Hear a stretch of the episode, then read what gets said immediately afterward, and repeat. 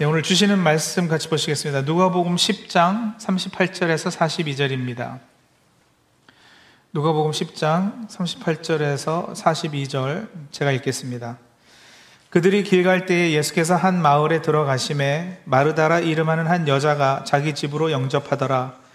그에게 마리아라 하는 동생이 있어 주의 발치에 앉아 그의 말씀을 듣더니 마르다는 준비하는 일이 많아 마음이 분주한지라 예수께 나아가 이르되 주여 내 동생이 나 혼자 일하게 두는 것을 생각하지 아니하시나이까? 그를 명하사 나를 도와주라 하소서. 주께서 대답하여 이르시되 마르다야 마르다야 네가 많은 일로 염려하고 근심하나 몇 가지만 하든지 혹은 한 가지만이라도 족하니라. 마리아는 이 좋은 편을 택하였으니 빼앗기지 아니하리라 하시니라. 아멘. 제가 벌써 꽤 오래전 어, 우리 교단이죠. PCOS의 미국 장로교단에서 목사 안수 받을 때 목사 고시도 다 보고 CPE라고요. Clinical Pastoral Education 이라는 교육을 병원에서 채플은 하면서 크레딧을 따는 거예요. 그래서 그것도 하고 어, 하라는 거 다 하고서 제일 마지막 과정에 뭐가 있었느냐면 정신 건강 검사 를 받아야 했어요. 미국 장로교단은 노회마다 약간씩 다르지만 제가 속해 있던 노회는 이 검사를 꼭 받아야 목사 안수를 줬습니다. 여러 테스트를 하고 정신과 의사하고 인터뷰하고 심지어는 아내도 오라 그래가지고 아내도 따로 정신건강 인터뷰하고 같이 또 어, 인터뷰하면서 검사도 받고 그랬어요. 목회하기에 정신적으로 적합한지 어떤 결함은 없는지 살펴보는 거죠. 이 과정에서 떨어져서 목사 안수 받지 못한 사람들이 꽤 있었습니다. 근데 성도님 안심하십시오. 저는 상당히 정상으로 나왔습니다. 예. 근데 이 인터뷰에서 제가 깨달은 것이 하나 있었는데 인터뷰 때 그 상담가가 저에게 질문하는 내용 대부분이 관계에 관한 것들이었습니다. 부모님은 어떤 분들이시냐? 그분들과 관계는 어떠했느냐? 자라면서 당신에게 제일 큰 영향을 준 사람은 누구냐? 멘토는 있는가? 친구들하고 뭐 1년에 몇 번씩이라도 만나고 통화를 하고 지내나? 당신 친구들은 어떤 사람들입니까? 심지어 자랄 때 교회 담임 목사님 성격은 어떠했는지, 그분의 리더십 스타일은 어떠했는지, 이런 질문도 하는 거예요. 더 재밌는 건 뭐냐면요, 여러분. 이분이 저에게 그런 여러 질문을 하면서도 한 번도 저에게 뭐 당신 피아노 칠 줄 아십니까? 라든지 태권도 할 줄 압니까? 아니면 뭐 어디 유럽 여행을 다녀왔습니까? 이런 류의 질문은 하나도 없었어요. 이게 무슨 말이냐? 제가 깨달은 것이 뭐냐? 적어도 어떤 한 사람의 정신 건강, 정신적으로 또 영적으로 건강한가 아니면 병들어 있는가를 판단하는 것은 주로 그 사람이 맺고 있는 관계의 영향에 의해 결정된다는 것입니다.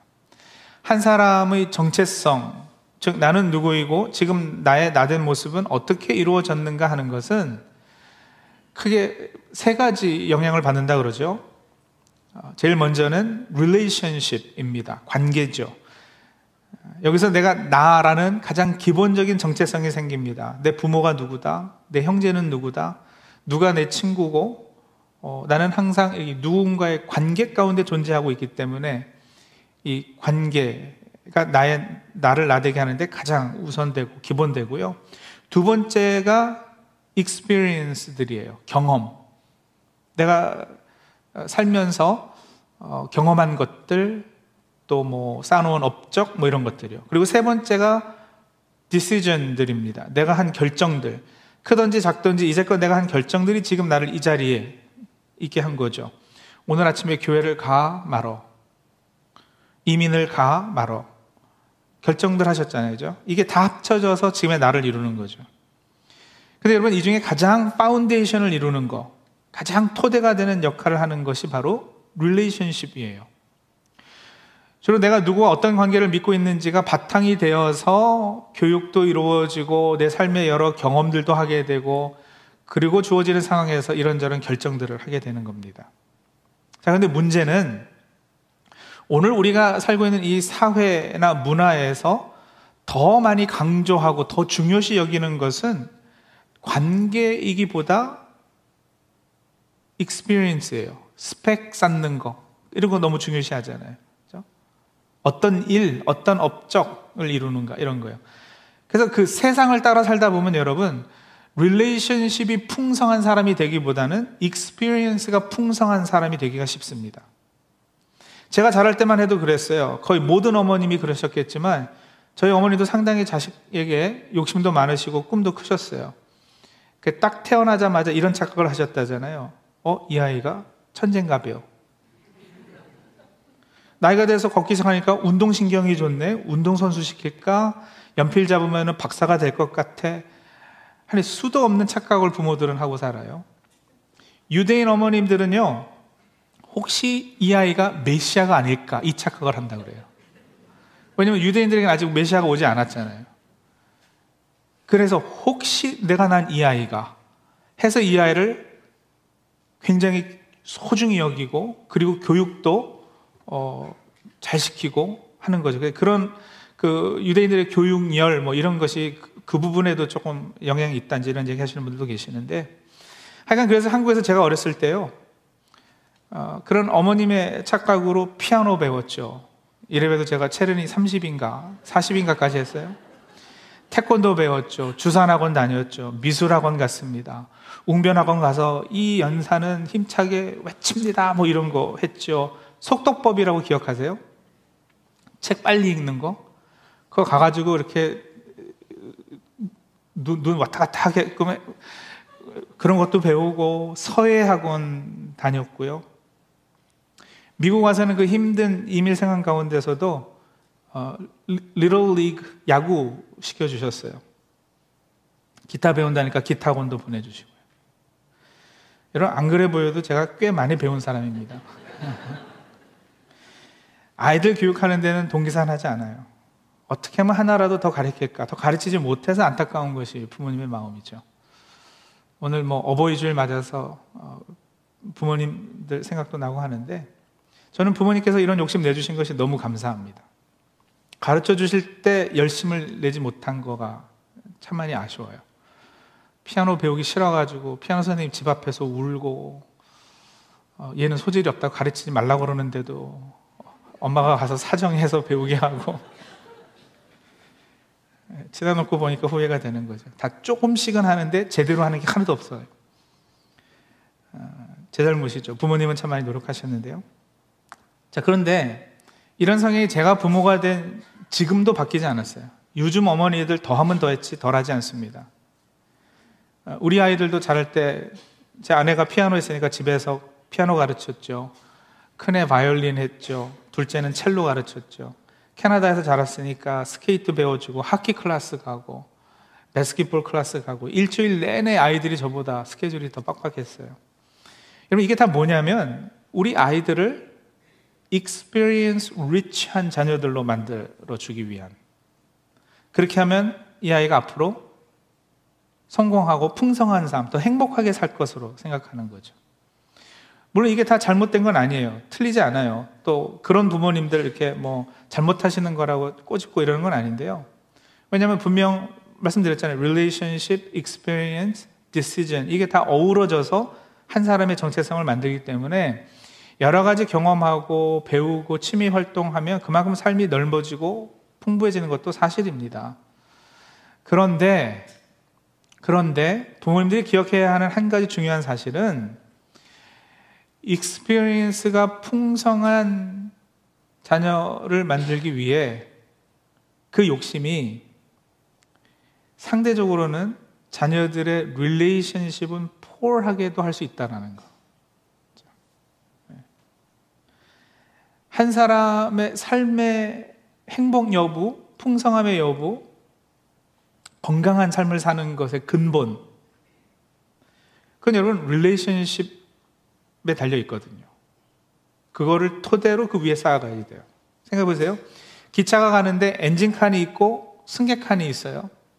승객칸은 아무리 멋있고 화려해도 엔진칸이 없으면 움직이질 못해요. 그런 모양인 거예요. 승객하는 멋있는데 엔진이 약하니까 이게 가지를 못해 제대로. 자녀들이 피아노를 아무리 잘 쳐도 다른 사람과 올바로 관계 맺고 양보할 때 양보하고 감싸줄 때 감싸주고 하는 people skill이 없으면 사회에서 건강하게 살기 힘듭니다.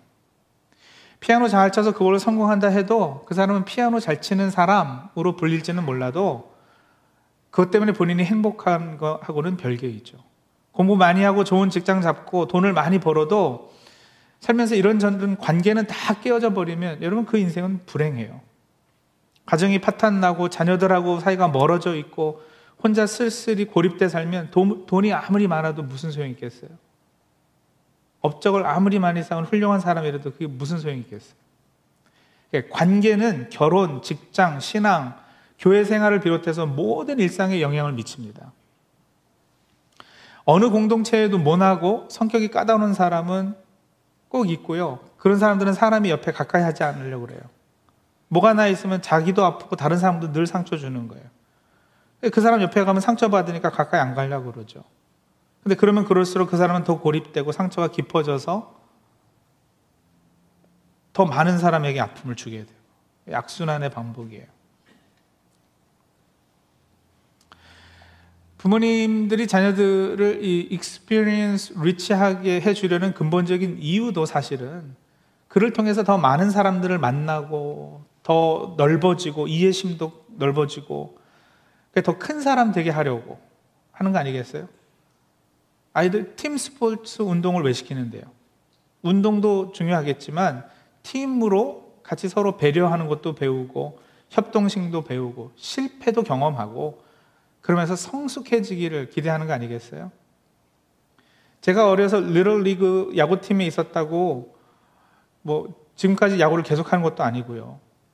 어차피 그쪽으로 빠질 것도 아니었는데 부모님은 왜 야구를 그렇게 배우게 해주셨을까? 어떻게 보면 시간 낭비고 돈도 버리는 건데요. 그게요, 팀에 들어가서 친구들 사귀라고. 이민 온 지 얼마 안 돼가지고, 어, 친구들 좀 사귀라고. 그러니까 야구 스킬은 이제 커서 써먹을 데가 없어도요, 사회성은 평생 가잖아요. 우리 자녀가 정말 행복하게 성숙한 사람으로 자라게 해주기 위해서는 계속 말씀드리는 이 experience 풍성함 또 relationship이 풍성함 두 개가 다 필요한데 이 둘 중에 조금 더 기울어져야 하는 쪽은 예, relationship rich입니다.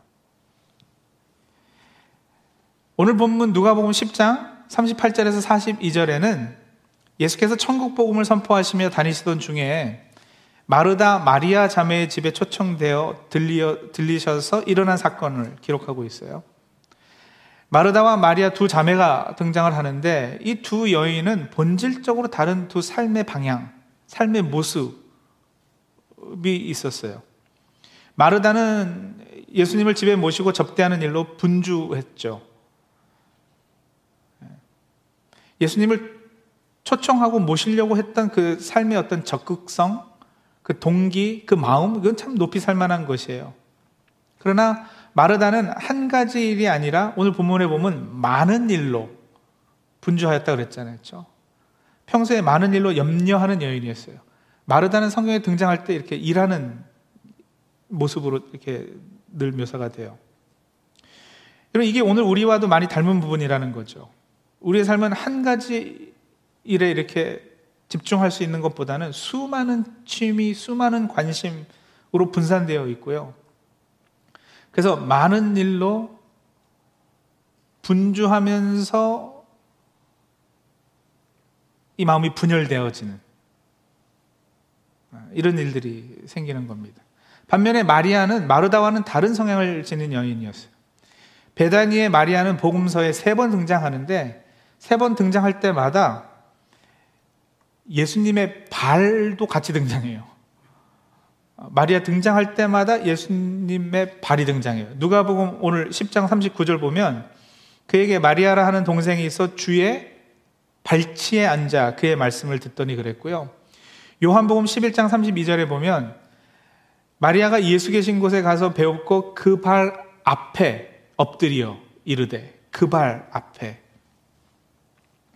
요한복음 12장 2절 3절도요. 거기서 예수를 위하여 잔치할 새 마르다는 일을 하고 그죠? 마르다는 일을 하고 나사로와 예수 나사로는 예수와 함께 앉은 자 중에 있더라. 마리아는 지극히 비싼 향유 곧 순전한 나드 한 근을 가져다가 예수의 발에 붓고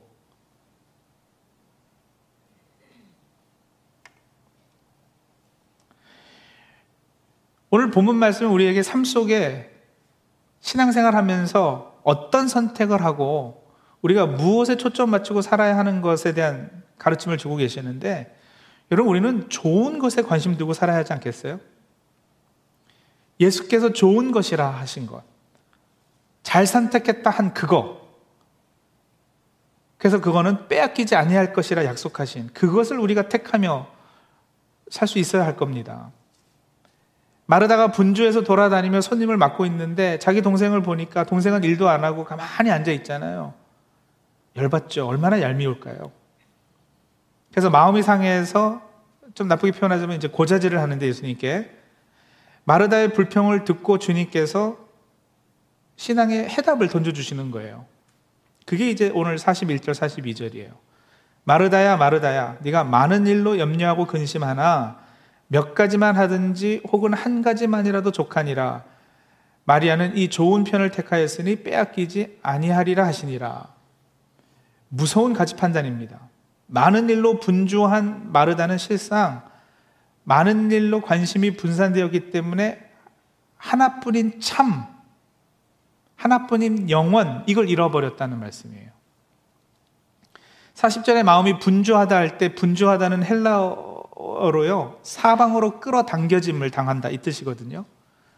영어로는 distracted라고 되어 있는데 이게 여러 방향으로 나뉘어져서 전시, 정신이 분열되었다 이런 뜻이에요. 그이 단어 하나 가지고 마르다가 그래서 정신 분열증을 알고 있었다 하기는 어렵지만 당연히 그렇진 않겠지만 하여간에 여러분 어, 마음이 나뉘어져 있는 상태. 그렇죠?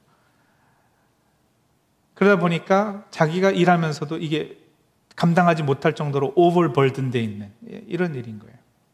예수님을 섬긴다고 하지만 주의 일을 한다고 하지만 분주함 때문에 이렇게 마음이 분열되고 나뉘어 있는 것은 여러분 왜 그런가? 이제껏 말씀드린 것 때문에 그래요. 펄슨보다는 프로젝트에 더 초점을 맞췄기 때문에.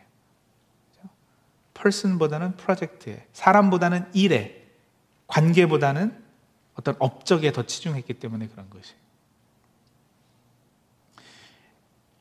칭찬받을 일이 분명 있지만 예수님의 필요마저도 자기가 정해버린 그 자기 중심적 성향의 문제인 거죠. 자기가 보기에 이런 것들이 준비되어야 하고 그래서 자기가 욕심내서 정해놓은 기준에 도달하지 못하니까 자기 혼자 힘들어하고 그리고 옆에서는 안 도와주고 그러니까 불평하고 상처받고 시험에 들고 42절에 예수님께서 몇 가지만 하든지 혹은 한 가지만이라도 족하니라 하신 말씀은 여러분 음식 장만과 관련한 내용이기도 하거든요. 상다리가 부러지도록 차려놓고 그걸 준비하느라고 자기 혼자 감당하기 힘들으니까 예수님께서 아이 그 그냥 메뉴 한 가지 한두 가지만 해도 되는 걸 그 일주일 내내 장보고 감당하지도 못할 만큼 준비해서 아이고, 왜, 왜 저러나. 이런 뉘앙스이신 거예요. 그러면서 마리아는 좋은 편을 택했다. good portion, good dish. 메뉴 중에 꼭 필요한 것만 택했다. 이렇게 말씀하시는 거예요. 마리아가 택한 좋은 메뉴는 뭐냐? 말씀이라는 메뉴죠. 하나님의 말씀 듣는 거예요. 차려진 많은 음식 중에서 진짜 먹을 만한 거, 진짜 먹어야 하는 거. 그래서 예수님은요, 이 말씀을 통해서 하나님이 떡으로만 사는 존재가 아닌 것, 하나님 말씀 먹고 사는 존재인 것을 확인시켜주는 장면이기도 해요, 이 장면이. 참과 영원한 말씀이신 예수님을 초청해 놓고도 분주해서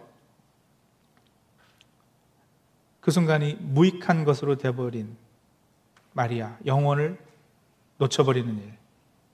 그러나 마리아는 예수님으로부터 말씀을 듣죠. 그건 구원의 말씀이셨고요. 여러분, 말씀은 관계 도구 아니겠어요? 말씀 들음이 좋은 선택인 것은 영원히 남을 관계를 택한 것이기 때문에 그렇습니다. 영원한 것이 더 소중한 것이에요. 우리는 결국 여러분, 우리가 이 땅에서 맺은 관계로 평가받을 거예요. 하나님 앞에 설 때. 천국에 들어갈 때도 그러지 않겠어요? 예수님이 뭘 질문하실까요? 천국에 들어갈 때. 너 누구랑 친해? 이거 질문하시겠죠. 그럼 답이 어때야 되겠어요? 주님과 친하잖아요. 예수님이랑 친해요. 이래야지 천국 들어가죠. 그죠? 천국 들어갈 때 너 그동안 헌금은 얼마 했어? 그동안 뭐 교회는 몇 개 사왔어? 어떤 업적이 있어? 이런 거 안 물으신다고요. 관계가 어떠했느냐? 이거 물으신다고요. 내 아들 예수를 통해 나와 관계가 어떠했느냐? 하나님이 그거 질문하실 거예요. 그래서 여러분, 오늘 우리 성도님들 성공적이고 건강한 삶을 위해 풍성한 삶을 위해 이 세 가지 질문을 꼭 하세요. 오늘 말씀드릴 때뿐만 아니고 앞으로도 계속 이 세 가지 질문을 하시고 그 기준에 따라 아, 이 삶을 이렇게 살아가셔야지 돼요. 자녀들이 있으신 분들, 자녀 교육을 하고 계신 분들은 자식들에게도 꼭 이 세 가지 질문을 하셔야지 돼요. 첫 번째가 뭐냐? 나와 하나님의 관계는 어떠한지, 이 아이와 하나님의 관계는 어떠한지. 두 번째는 내 직계 가족들하고 관계는 어떠한지, 내 자녀와 관계, 자녀들은 부모와의 관계가 어떠한지. 세 번째, 나와 다른 사람의 관계는 어떠한지. 내 자녀와 다른 사람들과 관계는 어떠한지. 하나씩 조금 다시 볼까요? 하나님과의 관계요. 여러분, 자녀들이 이렇게 자라면 대학 가게 되잖아요. 어, 어느 도시에 있는 대학으로 가려고 그러는데 거기에 어떤 교회가 있습니까? 훌륭한 부모죠. 대학을 선택할 때 교회가 결정 요소의 하나로 작용을 했는가? 자녀들의 그 experience rich 하게 해주기 위한 활동들 때문에 너무 바빠서 교회 활동은 혹시 뒤로 밀리지는 않았는지. 이런저런 extra activity 하는 거 빠지면 안 되는데 교회는 뭐 빠져도 돼 하는 거가 이렇게 자녀들에게 인식되고 있지는 않는지. 인생에 있어서 가장 중요한 거. 예수 그리스도를 통한 하나님과 나와의 관계. 어떤가 질문하시고요. 두 번째, 결국 계속 반복되는 얘기잖아요. 행복, 풍성한 삶. 이건 특히 나랑 가장 가까운 가족들과의 관계가 어떤지. 자녀와의 관계가 어떠세요? 시간과 돈은 여러분 미리 떼놓지 않으면 여유가 생기지 않는데 자녀를 위해 관계를 위한 투자는 그럼 어떠하신지. 영원한 것에 투자하십시오. 세 번째, 다른 사람들과의 관계예요. 잠언서 13장 20절에 보면 지혜로운 자와 동행하면 지혜를 얻고 미련한 자와 사귀면 해를 받느니라 그랬거든요. 이건 뭐 우리 부모님들이 어렸을 때부터 하시던 이야기예요. 좋은 친구 사귀어라. 좋은 친구 사귀어라. 근데 어떤 친구를 사귀는지가 어, 그 사람의 삶의 방향과 질을 결정하니까 네. 부모로서는 좋은 사람들 만날 수 있는 계기를 자꾸 만들어 주는 거. 그러기 위해서 좋은 교회, 좋은 목회자 어, 찾기 위한 노력들도 하셔야 되는 거고요. 또 내가 만나고 있는 사람들과의 대화 가운데 우리 자녀들을 포함시켜 주고 이러는 것도 상당히 중요하죠. 부모님들, 여러분, 패ren팅이라는 거는 그냥 저절로 되는 건 아니에요. 내가 수술 받은 적 있다고 내가 수술할 수 있는 거 아니잖아요. 그죠? 내가 돈이 있는 거하고 돈을 잘 관리할 수 있는 거하고는 다른 일이고요. 아이를 낳을 수 있는 거하고 아이를 잘 양육하는 거하고는 다른 거예요. 그래서 어, 어떤 것에 우선순위를 두고 자녀를 양육하고 어떤 우선순위를 두고 내가 신앙생활을 할 것인가. 예, 특별히 이제 가정의 달 맞아서 우리 이런 부분들을 좀 어, 생각했으면 좋겠습니다. 오늘 본문은 사실 여러분 바로 전달락에 나오는 선한 사마리아인 비유와 짝으로 보셔야 돼요. 어, 우리가 오늘 누가복음 10장 38절서부터 읽었잖아요. 근데 그 전에 보시면은 선한 사마리아인 비유가 나온다니까요. 근데 선한 사마리아인 비유의 결론은 뭐였느냐면 누가복음 10장 37절 보세요. 이게 이제 결론인데 이렇게 돼 있어요. 이르되 자비를 베푼 자니이다. 예수께서 이르시되 가서 너도 이와 같이 하라 하시니라. 그래서 선한 사마리아인 비유의 결론은 go and do예요. 그죠? 가서 하라. 반면에 반면에 마르다 마리아 사건의 결론은 뭐냐면 앉아서 들어라 이거든요. sit and listen. 그 이 두 이야기가 같이 이렇게 연결되면서 상호 보조 역할을 하는 거죠. 짝인 거예요. 그러니까 늘 듣기만 하고 앉아 있는 사람, 그래서 머리만 커지는 사람에게는 가서 행하라 하시는 거고요. 듣지는 않고 늘 분주한 사람, 봉사는 여기저기서 열심히 하는데 이렇게 보면 성경 지식도 없고 말씀이 약한 사람, 그런 사람에게는 좀 앉아서 들어라 하시는 거예요.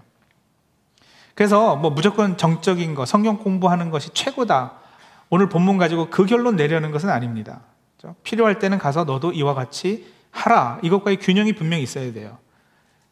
그러나 분명 주님은 이 사마리아인 비유와 마르다 마리아 사건을 통해 빼앗기지 않을 좋은 한 가지에 관해 알려주시는데 그것은 바로 주님의 제자 되는 거.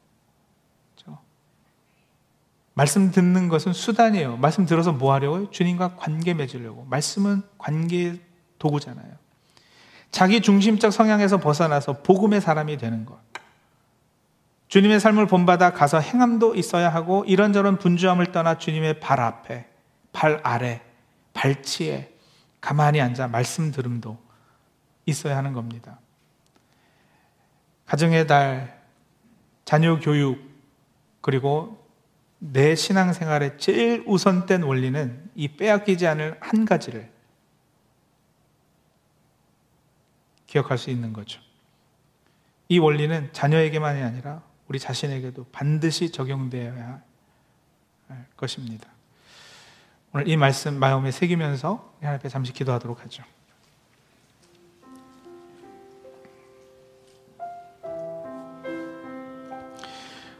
우리 아직 자녀를 기르고 계시는 분들은 한번 질문해 보세요. 내가 어, 이 자녀에게 그 경험이 풍부한, 풍부한 사람이 되게 해주기 위해서 어, 많이 노력하죠. 근데 그러면서 과연 내 자녀가 많은 또 좋은 관계 맺고 살 수 있도록 또 노력을 했는지 예. experience가 rich한 자녀가 되는 것과 relationship이 rich한 자녀가 되는 것 이 둘 중에 어디다 더 어, 중점을 두었는지 반성하면 좋겠고요. 자녀들이 다 커서 가정을 이루고 다 곁을 떠났으면 본인에게 한번 질문해 보세요. 나는 그동안 스펙 쌓고 또 하나님 앞에서도 업적 세우고 하는 일에 더 치중했는지 아니면 정말 예수님 발 앞에, 발 아래 예, 말씀 듣고 주님과 깊게 사귀기 위해 더 노력했는지 예, 균형이 있어야 되지만 약간 더 관계 쪽으로 치우쳐야 합니다. 그러지 못했으면 예, 다시 그러기를 다짐하는 그런 시간 되면 좋겠습니다. 펄슨과 프로젝트가 있을 때 조금 더 치우쳐야 되는 부분에 대해서 어, 우리 시간에 좀 결단하고 하나님 앞에 기도로 나가도록 하죠. 잠시 기도하겠습니다.